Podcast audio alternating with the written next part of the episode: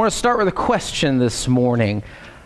I just want you to think about this uh, to yourselves. Um, what do you think of when you hear the term household name? As soon as someone says something or someone is a household name, what thoughts come to your mind? Probably, I'm guessing, you think about a popular actor, right? A celebrity. Or maybe you think of a, a popular brand or a, or a, a restaurant franchise or uh, some, some store that, you know, oh, it's, it's a household name. Everybody shops there. You know, there's all these different things. Maybe somebody from the internet you know, you've seen the videos that have, you know, someone has gone viral, as they say. Maybe that's what you think of when you think of the, the, the term, the phrase, household name. But I want to ask you to think about it slightly differently. What about household names? Wives, husbands, children, fathers, uh, even employees, employers. That's part of your household life. That's how you earn a living. That's, that's uh, uh, how, that's definitely falls under the category of household names. Maybe not exactly in the way you were thinking of it initially, but, but what about these, uh, not household names, but household names. We change the emphasis around a little bit and we understand what we're talking about, right? For many of us, uh, we wake up every day and interact with some of these people not the celebrities. Maybe we don't go to the, the popular restaurant franchise every day that's a household name. But these people, husbands, wives, fathers, children, our employers, uh, or our employees, if we're a, a manager or an owner or something like that, we interact with these people pretty much every day for many of us. Not all of us, but many of us.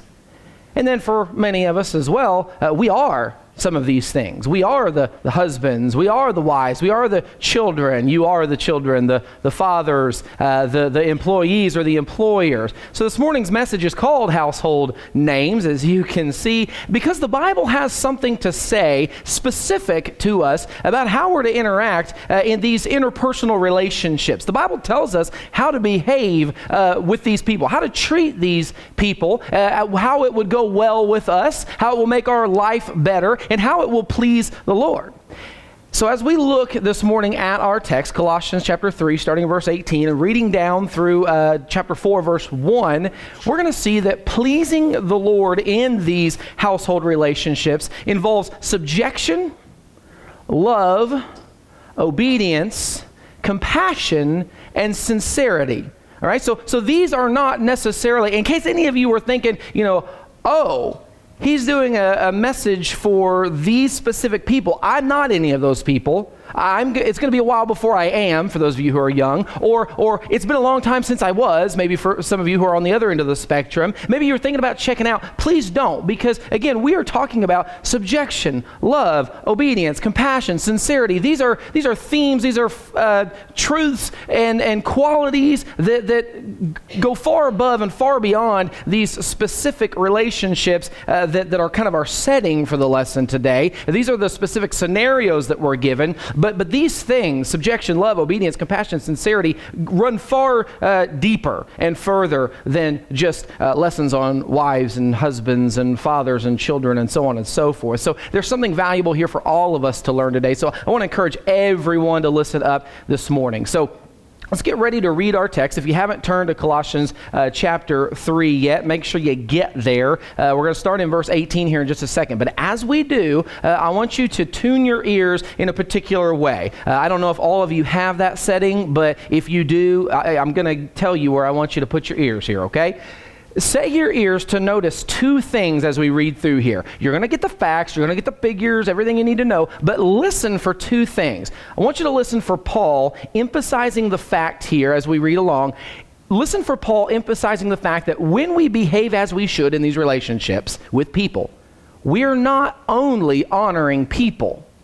In fact, more importantly, ultimately, we're pleasing the Lord. We're pleasing God by doing this. And so if it's ever hard, if it ever becomes difficult and you're like, I really do not feel like it today. I'm this person does not deserve you're not doing it for them. You're doing it for the Lord. So listen for that because you're going to hear Paul pointing out that these attitudes and these behaviors are fitting in the Lord, well pleasing to the Lord, fearing the Lord, for the Lord, serving the Lord, seen by the Lord, rewarded by or punished by uh, the Lord, and that ultimately the Lord is everyone's master. You're going to hear phrases like that all throughout these few verses that we're going to read. Second thing I want you to listen for is how each time the Apostle Paul teaches that a person ought to be or must be subject to or obedient to another person, he comes right along behind that, immediately follows it uh, with, with the instruction for the other person on the other side of that relationship, the one who is uh, in the authoritative role, if we want to call it that. He tells them, he, he tempers what he just taught the other person, he, he tempers that with, you guys need to behave yourself properly. You who have the authority, you who are being obeyed, or you who are being given headship or leadership in a certain role, you need to act responsibly here. You need to not abuse what you've been given here. You need to step up to the plate and, and, and behave appropriately, all right? So you're going to see those two things as we read along. So listen as we start in verse 18. He says, Wives, be subject to your husbands as is fitting in the Lord. Husbands, love your wives and do not be embittered against them. Children, Look at me. Children. See, that way I knew throughout the rest of the sermon which one of you uh, still consider yourself children. Okay? And, and, you should. Those of you who uh, are still real near to your parents, you're still children. You still need to listen to this. Children, be obedient to your parents in all things, for this is well pleasing to the Lord. Fathers, do not exasperate your children so that they will not lose heart. Slaves, in all things, obey those who are your masters on earth, not with external service as those merely pleasing men, but with sincerity of heart, fearing the Lord. Whatever you do, do your work heartily as for the Lord rather than for men, knowing that from the Lord you will receive the reward of the inheritance. For he who does wrong, I'm sorry, it is, let me finish verse 24. Knowing that the Lord, from the Lord, you will receive the reward of inheritance, it is Lord Christ whom you serve. Verse 25, for he who does wrong will receive the consequences of the wrong which he has done, and that without partiality. Masters, grant to your slaves justice and fairness, knowing that you too have a master in heaven. So, first requirement for pleasing the Lord in household relationships is taught in the context of a, hus- uh, of a wife toward her husband, and that first requirement is subjection to God's family order. Subjection to God's family order. It was in verse 18, right at the beginning, that we saw that, where Paul says, Wives, be subject to your husbands as is fitting in the Lord. Back in Genesis chapter 2, uh, we learn from verse 18 that God recognized that man needed a special helper. That man needed a specific kind of help. That God, uh, that man needed a suitable helper. And he created that needed helper. If you keep reading down through verse 24, you learn that God created a woman as that helper. And that marriage, you also learn the definition that marriage is one man and one woman choosing to become one flesh making that decision. So it's a beautiful thing that God has designed here with marriage. Beautiful thing He designed, He created. Now, like anything, we can abuse it. We can treat it wrong and handle it totally inappropriately, and we can make it pretty ugly. And we've done a lot of that. I'm not necessarily saying we, you, me, or whatever, but, but mankind, we, we have taken what God created, like many things God creates and has uh, created with order and design and a purpose, and we've messed it up. I, I, get that. I acknowledge that. Now, you need to understand that in case you ever uh, bump up against somebody who wants to argue about, you know, like, well, well, look at all the, the mess out there. Look at the divorce rates, and you tell me that, that, that one man, one woman choosing to become one flesh is a good idea well, that's on you for, you know, messing it up. You know, we can learn and we can behave appropriately and we can have it be as beautiful as God created it, okay? So it's a beautiful thing. Mankind was created to glorify God, and the woman was to come alongside and be exactly the kind of helper that man needed. It's a very special thing. It's a very special role, a very um, uh, exciting role when you have it in, in its context, when you understand that God created you for a very specific purpose. That doesn't mean it's all you do, but it's certainly a purpose that is to be fulfilled if you uh, become a wife. Let me ask you a sincere question here. Knowing that God is a God of order and not a God of, of chaos, and knowing from your own personal experience with relationships of any kind, would it make sense to you for God to create the wife as the helper for the husband and then have that wife be the head of the household? How could she help him if she were actually leading him? Does that seem like it would create chaos or does that seem like it would uh, create order? I think we all know the answer, right? God has given an order for the family, and as it pertains to the wives and the husbands, look at what Paul wrote over in Ephesians chapter 5. This is a, a parallel passage. If any of you are taking notes, uh, many of you note takers probably already knew this was over here, but in Ephesians chapter 5, uh, we've got a parallel passage that actually opens up what Paul wrote to the Colossians in greater detail in most instances here. So look at chapter uh, 5 in Ephesians, verses 22 through 24. He says, Wives, this is Paul again writing to them, Wives, be subject to your husbands husbands as to the Lord. For the husband is the head of the wife, as Christ also is the head of the church, he himself being the Savior of the body. Now that's Jesus, that's not you guys. But as the church is subject to Christ, so also the wives ought to be their, to their husbands in everything. When a, when a Christian is instructed to be subject to someone, it means to voluntarily submit yourself to someone's leadership, to someone's headship. It means to voluntarily, to make the choice. You're not forced to do anything. You're not forced to do this, but, but it's, a, it's a choice, it's a decision to come under the leadership, come under the headship of another person. That's what it means to subject yourself. Now, God never said that anybody was more valuable than anyone else. God never said that, ever. You can't find it anywhere. God doesn't consider anyone as more valuable or less valuable than anybody else. But again, God is not a God of chaos. God is a God of order. He knows how things work best, and He tells us when we need to submit to other people. And it's not just wives to husbands, it happens in other situations. But in this case, that's what we're talking about. In the case of husbands and wives, Paul makes it clear that husbands are to lead the family, and wives are to voluntarily submit, voluntarily submit to that leadership.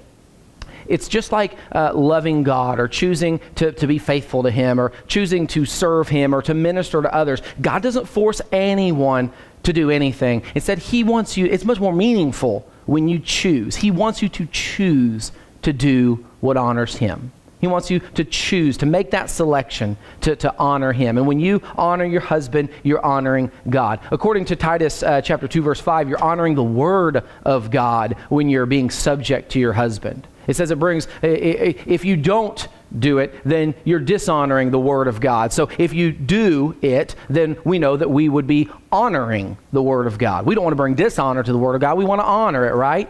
According to 1 Peter chapter 3 verses 1 and 2, a wife's submissiveness can win a disobedient husband over to obedience to Christ.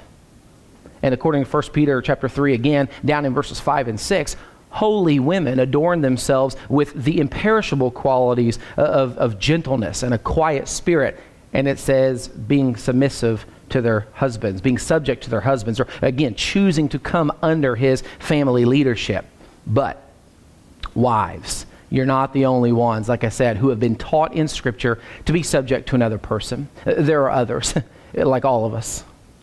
Every single Christian is taught to be subject to Christ, right? We've already read some scriptures that say that, right? The, the, whole church is supposed to be subject to Christ. And that's not just us when we're all together like, hey, let's do things as a church that are subject to Him. No, each one of us individually are to be subject, to live in subjection to Christ. Jesus, He if you feel like, well, why did I get the short end of the deal? Why do I have to be subject? Okay, well, all of us do. Jesus chose, right? That's how we know it's definitely a voluntary, uh, a voluntary thing that you choose to do. Jesus chose to submit to the Father's will. He chose to live in uh, subjection to Him, to put on flesh, and to come under God the Father. And all Christians are uh, to subject themselves also to the government's leadership. It's difficult at times, and sometimes uh, there are things where we, we shouldn't We know that we need to not be subject on, in certain instances, but we're taught to be uh, subject to the government. Is that because all governments are always so good? No. It's, again, you've heard me say it two times now. Here's the third time God is a God of order, not chaos. He knows that chaos creates a, a situation that, that doesn't uh, give people the best opportunity to choose to honor Him. When there's chaos, when there's craziness, when there's fighting and bickering and arguing and uh, everybody trying to get on the top of the pile, it's, it's not good for anybody. And so that's why we're taught to be subject, uh, even when things just aren't quite perfect. Because have any of you ever had things quite perfect? I haven't. I don't think anyone probably in this room would say they have. So, for the sake of order rather than chaos, and for the sake of honoring God and His Word rather than dishonoring God and His Word, all Christians have to learn to be subject to others because we all have scenarios, situations, relationships where every single one of us, man, woman, and child, are to be subject to someone. Now, of course, like I said, Acts chapter 5, verse 29 teaches us that when anyone is clearly now don't go don't go twisting this and saying like well if i had done what they said to do and i had kept at it you know i don't think it was really the most honorable thing to god. No when they are when they are clearly telling you to disobey god when they're clearly telling you to do something that god said don't do then then you obey God rather than men, right? Like like Peter said very clearly that we must obey God rather than men. That's when you have an exception to the rule, but it doesn't happen probably as often as a lot of people want to employ that little um, caveat right there. Okay. It's got to be clear. But again, all Christians need to understand number one, what being subject to another person means. And number two, that it is something we've uh, been taught to choose to do and number three, that it honors God. We need to know those things, understand those things, and, and obey those things. All right? The next requirement for pleasing the Lord in household relationships is taught in the context of the husband toward his wife. And that requirement is love like Christ, right? And we saw that in verse 19. Love like Christ. Verse 19, uh, Paul wrote, Husbands, love your wives and do not be embittered against them. All right? This is the first flip side of the coin lesson that we have, right? Remember, I told you to listen for that? That Paul's going to say, you guys do this, you do this. And all you wives were kind of giving me the look, and it was really uncomfortable to go through that first sermon point. I'm just going to be honest with you, okay? Because you guys were giving me the look, all right? It's the first time I've ever taught on this, and it was as difficult as I thought it would be. All right, but he follows it up, right, with you. Eh, oh, and you husbands, you're not off the hook, right? I don't think he's really saying it quite like that, but he does follow it up and make sure everybody understands. Wives, this is what you're to do. Husbands, this is what you're to do, right? Right after instructing that wife to be subject to him, he says, And you husbands, love those wives. Love them and don't be embittered against them. The word that Paul uses for love is agapao. It's not agape. Okay? Every preacher, it's always, and you might find it interesting that uh, the term here is agape, right? It's always agape. Not here. Not here. It's agapao, and this is a word that is translated elsewhere in our New Testament as beloved. It's the way that God considers us his beloved, right? It's that kind of, of love that the, the husband is taught to show to his wife. It's, it's a, think of how God, if we are his beloved, think of what that means. How does God love us? It, it, does he just worry about the spiritual and not the physical? No, he provides for our physical needs too, right? He's concerned about what we, what we, uh, that we have clothes to wear, that we have food to eat, right? He, he's, he's concerned about those things as well. Now, is he only concerned about those things but not the spiritual? Well, of course not. It's a, it's a deep love that actively cares for the complete well being of another person. And husbands, don't forget the point we're on. this is the way you're to love your wife. This is, this is the kind of care. She's to be your beloved. She's to be, you're to be completely concerned about her entire life spiritual, physical, mental, emotional, you name it. You need to care for her. Or we could go back over to that great parallel passage of Paul's over in Ephesians 5 again. I think we will. Ephesians chapter 5 verse 25. Husbands, love your wives just as Christ also loved the church and gave himself up for her. And then skipping down to verse 28 here, he says, So husbands ought also to love their own wives as their own bodies. He who loves his own wife loves himself. For no one ever hated his own flesh, but nourishes and cherishes it just as Christ also does the church, because we are members of his body. For this reason, a man shall leave his father and mother and shall be joined to his wife. Sound familiar? And the two shall become one flesh. This mystery is great, but I'm speaking with reference to Christ and the church.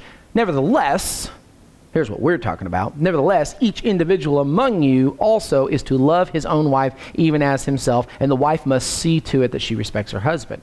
So, husbands, future husbands, all of you, understand that when Paul says love your wife, this is the kind of love, this is the level of love that God calls us to provide to her. This is the responsibility that you have to your wife. Remember, she's been instructed to choose to subject herself to your leadership. Now, you are being instructed to be worthy of that. She is taking a, a role that puts her in a vulnerable position. She's trusting you, and you are taught to live up to that trust, to be what she needs. You're not going to be perfect. None of us are but we're going to be faithful and we're going to love like this. We're going to strive to love like this. Now, notice that the second part of Colossians chapter 3, verse 19 says, And do not be embittered against them. Don't act with bitterness or, or resentment toward your wife. Uh, I know for a fact, and I'm not saying in this room, but I know for a fact there are husbands that just everything is a joke about how difficult it is to live with their wife. That's not funny. That's not funny. It's not biblical. Eh, you know, we all make our, our, our, jokes from time to time, but there are some people who just live like that. It's just resentment constantly, husbands toward the wife. She, she's just, you know, she just doesn't get it. Oh, always with this and that, with that. No, husbands, that should definitely not be happening in a Christian household or uh, from even just a Christian husband. Uh, forget where the rest of the family stands. If the husband is with Christ, he's not supposed to be embittered against her. 1 Peter chapter 3 verse 7 says, "You husbands, live with your wives in an understanding way." Live in an understanding way, not resentment, not, not bitterness. Live in an understanding way, as with someone weaker, since she is a woman, and show her honor as a fellow heir of the grace of life, so that your prayers will not be hindered. Now, don't hear that as a dig, by the way, ladies. Don't hear that as, as with someone weaker, since she is a woman, okay? And show her honor. No, she's a woman, so she, you've been taught to treat her this way. She deserves to be treated this way because she's your wife. This is not a dig saying, you know, that, you know, well, you know, you got to bear with them because it takes them a while or they're, you know, they're like this. No treat her in an understanding way because look, it says she's a fellow heir, uh, heir, of the grace of life. Don't be embittered toward her. Instead, do as Peter says here and live with her in an understanding way. Again, realize that she's been called to place herself in this vulnerable position. We might call it, like Peter does here, a, a weak position or a weaker position. And as the wife, uh, she's been called to subject herself to your headship. And like I said, she's trusting you. So live in an understanding way with her. And it says, show her honor. Show her honor. She is no second class citizen anywhere, but certainly not in the kingdom of God. Certainly not in the kingdom of God. She is a fellow heir of the grace of life. She's inheriting the same heaven you are. Right? The same heaven you are. Live in an understanding way with her and show her honor. A failure, failure to do so will penalize your prayer life, by the way, guys. Did, did you catch that? Did you see that? You've probably seen it before, right? I'm telling you, God is not messing around with this. We have a great responsibility as husbands. This lesson, this love that we're talking about, God is not telling you to remember when Valentine's Day rolls around or to remember the date of your anniversary. It's not saying that. He's not saying take your, your wife out, you know, make sure you keep taking them out for dates at least once a quarter. That's not what this is teaching. It's a whole different ball of wax. This is the kind of love that um, your responsibility here, it's 100% critical to your life as a Christian. Okay? Husbands can't be like, yeah, I'll do everything else, but I'm not on board with that whole biblical um, biblical picture of how husbands to behave. No, this is vital. This is this is a salvation issue. If you can't pray and know that God's listening to you, you've got a salvation problem, right? That's going to affect you, right? And if you can't obey, that's going to affect you. And you've been taught to do this. So this is critical, uh, you guys who are husbands or uh, thinking about being husbands, all right? I'm not going to make eye contact on that one. All right. The next requirement for pleasing the Lord in these household relationships is taught in the uh, context of the, the children toward their parents. All right? Parents, this is the one you're like, yeah, he's preaching on that one today. All right? Well, we're going to be quick, okay? We can't beat them up too much. You'll, you'll see. The whole lesson tells us not to do that, right? So the requirement here, though, uh, is obedience to authority. It's obedience to authority. We saw that in verse 20 of our text. Paul wrote uh, specifically, again, this is a letter to be read to the church right? So the children would have been present. That's why he addresses them uh, directly. He doesn't say, oh, and teach your kids this. He says, children. He, he's, he's expecting them to look up and make eye contact at that moment, right? He says, children, be obedient to your parents in all things, for this is well pleasing to the Lord we know what parents do. Parents lead children uh, spiritually. They educate them in a variety of ways. They provide them with a, valuable experience that they have from years of, of living, having that to share. They share that wisdom with them. They show them love, give them love, uh, and so many other things, right? So, children, obey them in all things, he says. Obey your parents in all things. Uh, let's flip over to Ephesians again. Ephesians chapter 6 now. It kind of spills over into chapter 6 here. Verses 1 through 3, Paul says, Children, obey your parents in the Lord, for this is right. Honor your father and mother, which is the first commandment with a promise, so that it may be well with you and that you may live long on the earth. You know, I know this is from the Ten Commandments, but Paul's brought it into the New Testament. He's restated it in the New Testament. He has applied it now to uh, the, the new covenant, the living in the grace of uh, from Christ, okay? He's applied it to the way we're supposed to live now. So that means that everything here is still valid. Okay? Uh, no, we're not still held to the Ten Commandments because that was part of the Old Covenant, but they get restated, all except the Sabbath. They all get restated in the New Testament. And here we have this one uh, for the, the children to uh, honor their father and mother. But the cool thing, the great thing is we're not just here to beat up on the kids. We're to say, hey, look, if you do this, there's a great benefit to you. It, this is, this is the, the way to have the, the best life that you possibly can here.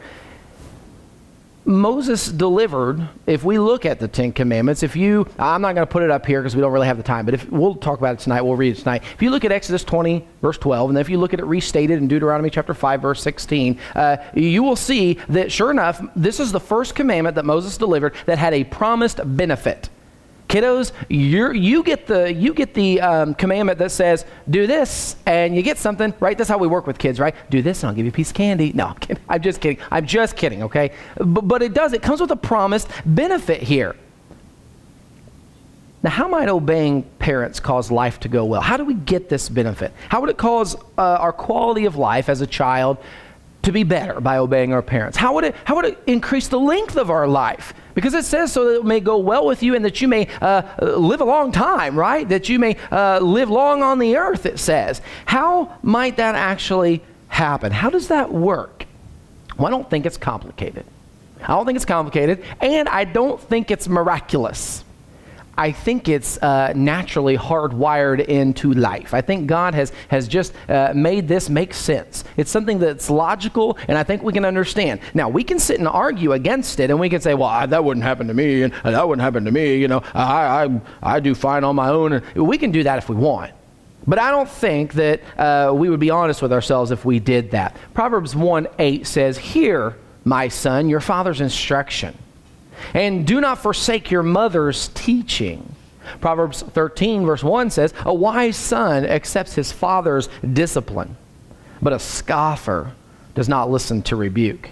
And man, you can flip to passages like Romans chapter 1 and get down to uh, somewhere around verse 30, I think it is. Um, I didn't have room to fit all the scriptures that, that I studied on this stuff because this stuff is everywhere. We could have broken each one of these relationships into its own sermon. But man, you read about uh, the depraved mind and how things are getting really bad, and this population that he's talking about there is just, you know, off the rails. And he mentions of all the things they are involved in, all the really disgusting, sinful things, one of them is disobedience to their parents.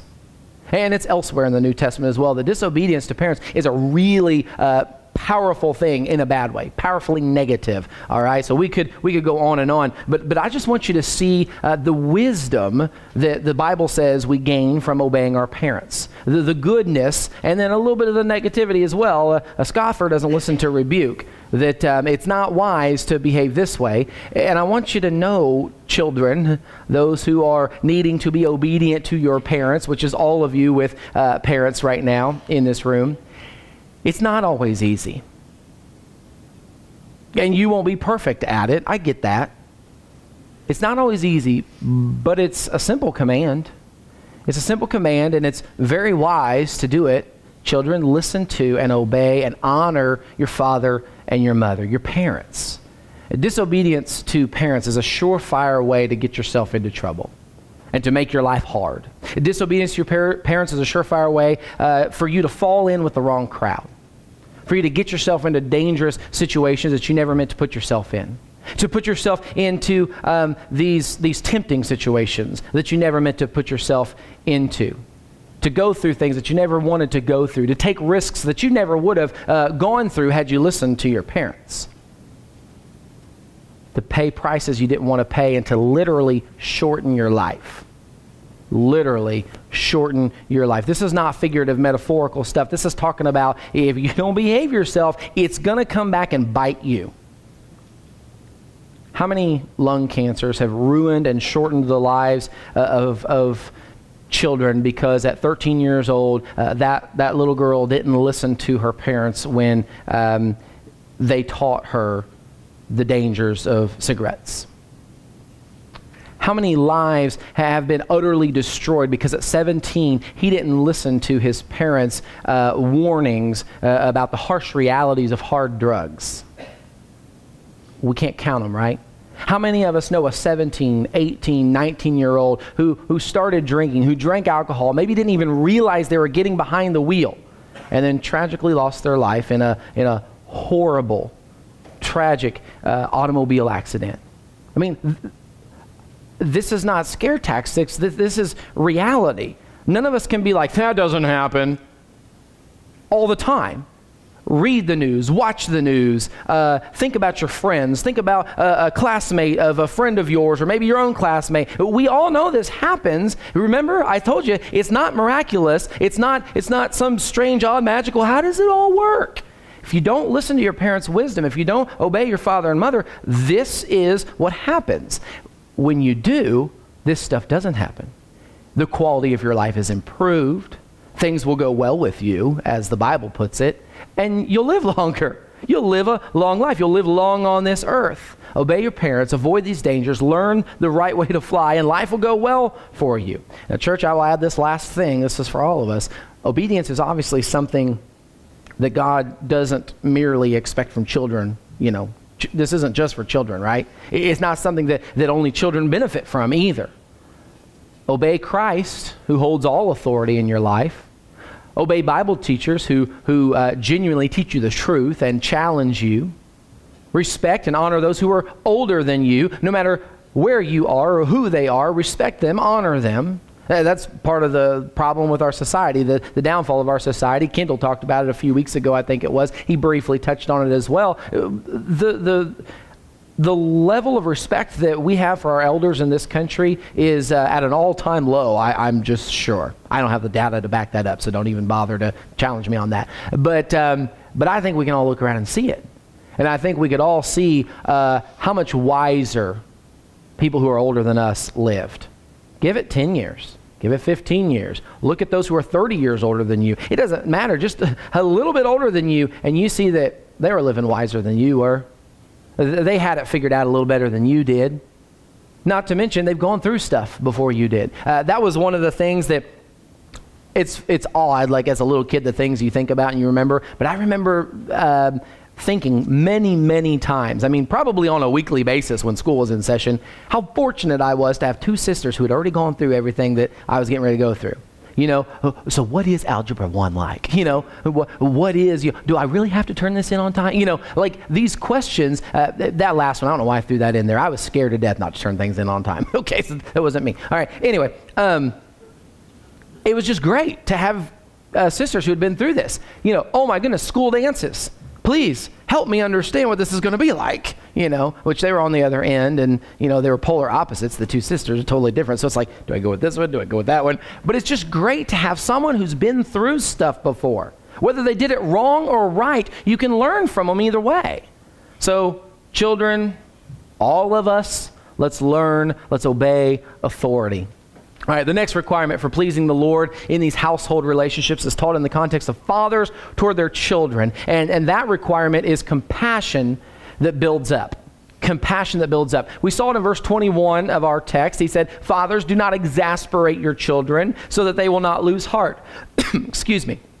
Don't exasperate children so they won't lose heart. This is the second flip side of the coin uh, lesson that we get here. After Paul has instructed the children to obey their parents, he teaches a cautionary lesson here. Fathers, you heads of the household, see to it that you aren't exasperating or provoking your children. So, fathers, don't set your expectations so high that they're beyond uh, the reasonable ability of, of a child to achieve those things. Don't constantly criticize and berate. Don't set up a child for failure. Don't verbally abuse them for crying out loud. Don't talk down to them. Don't mistreat them um, to the point that you're just trying to see if they'll crack.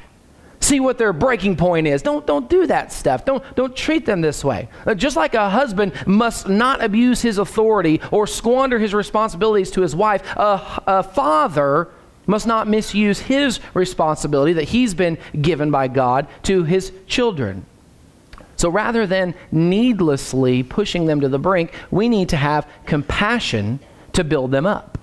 All right? As Christian fathers and, and really as Christian uh, parents and grandparents, great grandparents, aunts, uncles, you name it, we should have compassion for the children in our families. That means we should have concern for what is genuinely best for them. So that doesn't mean we let them walk all over us. That, that's, that's bad for them.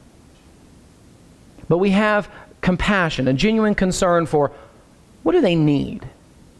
And if it's hard for me to do, I'm going to do it anyway because it's what they need. Because I have that kind of compassion that even if they need a little tough love, okay, but it's got a purpose, it's constructive. It's, it's loving. We need this kind of compassion that, that builds up rather than tears down. We need to build up kids in Christ. And once again, I will say this is something that we need to do in all our relationships. We're called as Christians to be those who build up rather than tear down. Ephesians chapter 4, verse 29 says, uh, Let no unwholesome word proceed from your mouth, but only such a word, right? Only. This is, this is all you're to do, but only such a word as is good for edification or building up, right? That's what that means.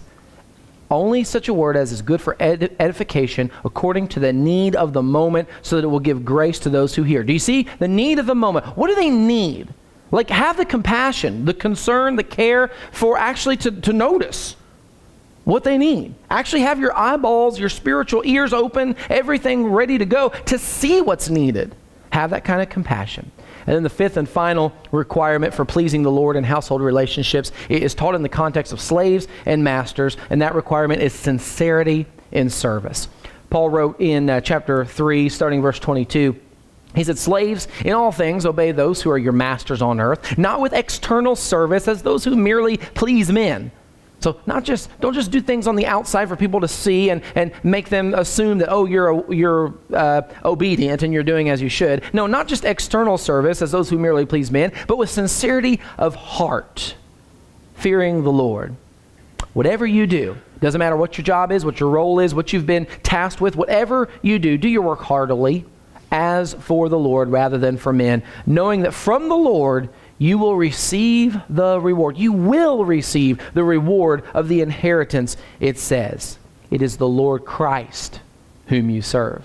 So it's not like you're serving him, it is the Lord Christ whom you serve. For he who does wrong will receive the consequences of the wrong which he has done, and that without partiality.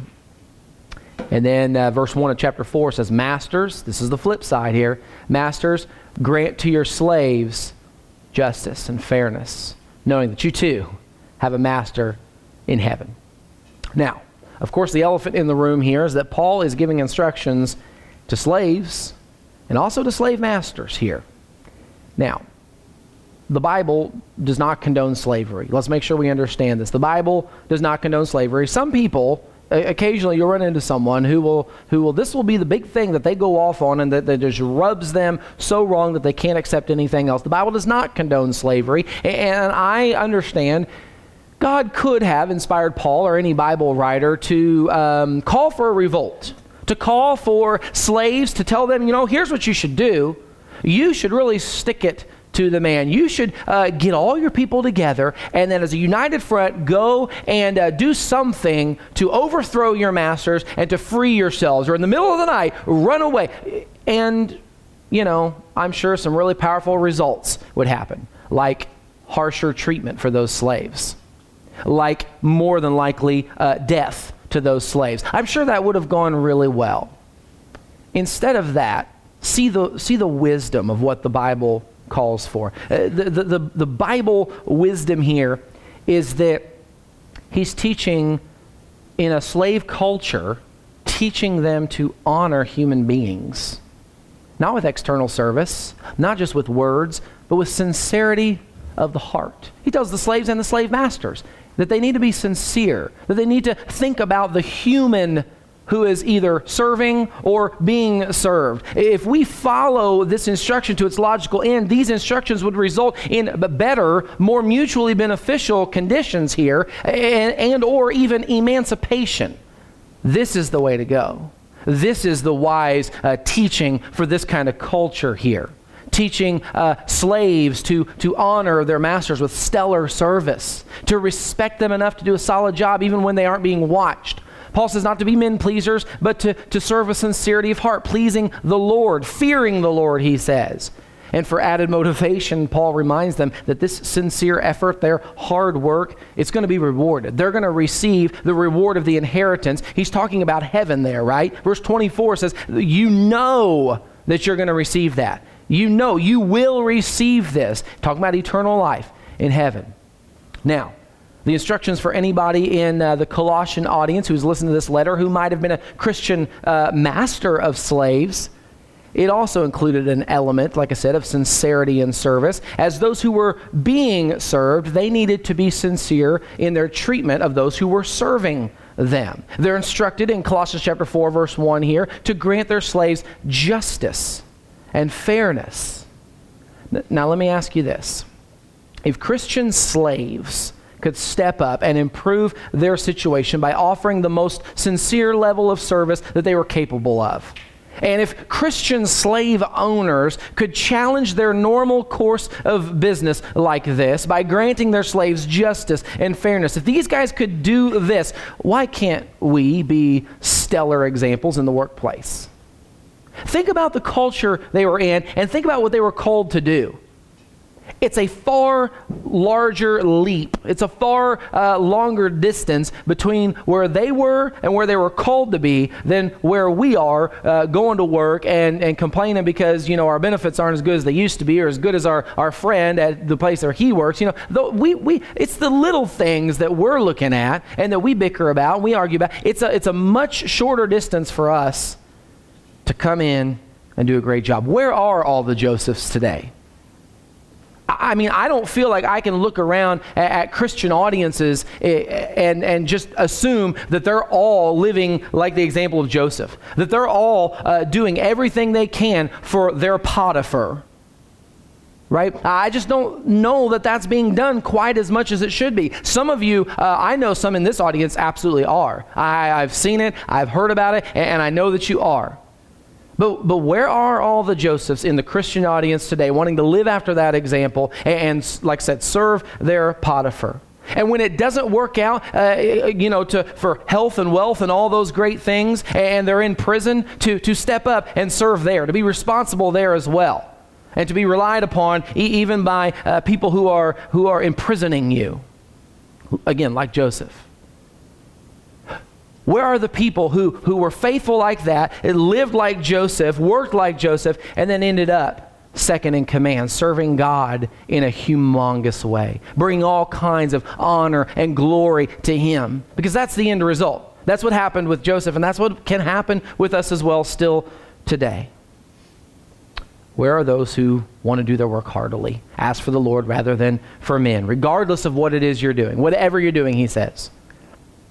Where are those who, in their sincerity uh, of service, rise in the ranks, catch the attention of their coworkers, and, come to a, a, a point where people see just how good that job can actually be done? and it's being done by a Christian. That's why. And again, you're bringing all kinds of honor and glory to God. That should be an aspiration for us. We shouldn't get obsessed with our jobs, but we should do our jobs like it's for the Lord and open up an opportunity to glorify Him. In verse 24, we're promised that if we do that work, yes, we're going to receive that reward of inheritance, but there's a warning in verse 25 as well.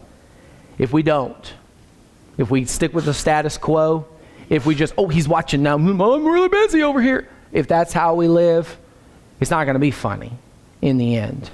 It says it doesn't matter whether you're a slave or a slave master, God doesn't show partiality when he doles out judgment, the consequences for our wrongdoing, it says. So, yeah, here's your conclusion. You're waiting for it, right? Sometimes we need to voluntarily be in subjection to somebody else's leadership because God has wisely ordained it. Order rather than chaos, honor rather than dishonor. Sometimes we have to step up and faithfully discharge our, our duty to love and care and protect others at all costs, like Christ did. Sometimes that's where we're supposed to be. Sometimes we need to obey those who are in authority, who have wisdom that we don't have, who are placed in those authoritative roles in our lives because it is absolutely the best thing for us. Sometimes we need to show compassion to people uh, so that we can uh, build them up rather than tear them down. Sometimes we need to work hard with sincerity and service, knowing that we're working for Christ. And other times we need to exercise our sincerity toward those who are serving us by granting them justice and fairness, treating them uh, appropriately, treating them in the way they deserve as human beings, knowing that we have a master in heaven who ranks higher than, than any management role we might get. A- any boss we might be, any supervisor, business owner, you name it, anything we might be, we have a master in heaven who's over us and over all. To do all of this, sometimes we have to set aside pride and take our position. Other times we have to step up to the plate and we have to fulfill the great responsibilities that God has given us. Ultimately, though, as we've seen throughout the book of Colossians so far, uh, we, we haven't departed from this idea yet. We're still, we're still thinking about it. Ultimately, it comes down to the, the crux of the whole argument. The lesson is Is Jesus Lord of your life? What is your view of Christ? He's to be all the way up here so that when you're serving a master, you're serving him. When you're subject to your husband, you're, you're honoring him. When you are loving and protecting and caring because you've been put in that leadership role, you are serving him. When you're working hard and the job is awful, you're serving him. Ultimately, it comes down to what is your view of Christ? Is he the Lord of your life? Not have you called him the Lord, is he the Lord?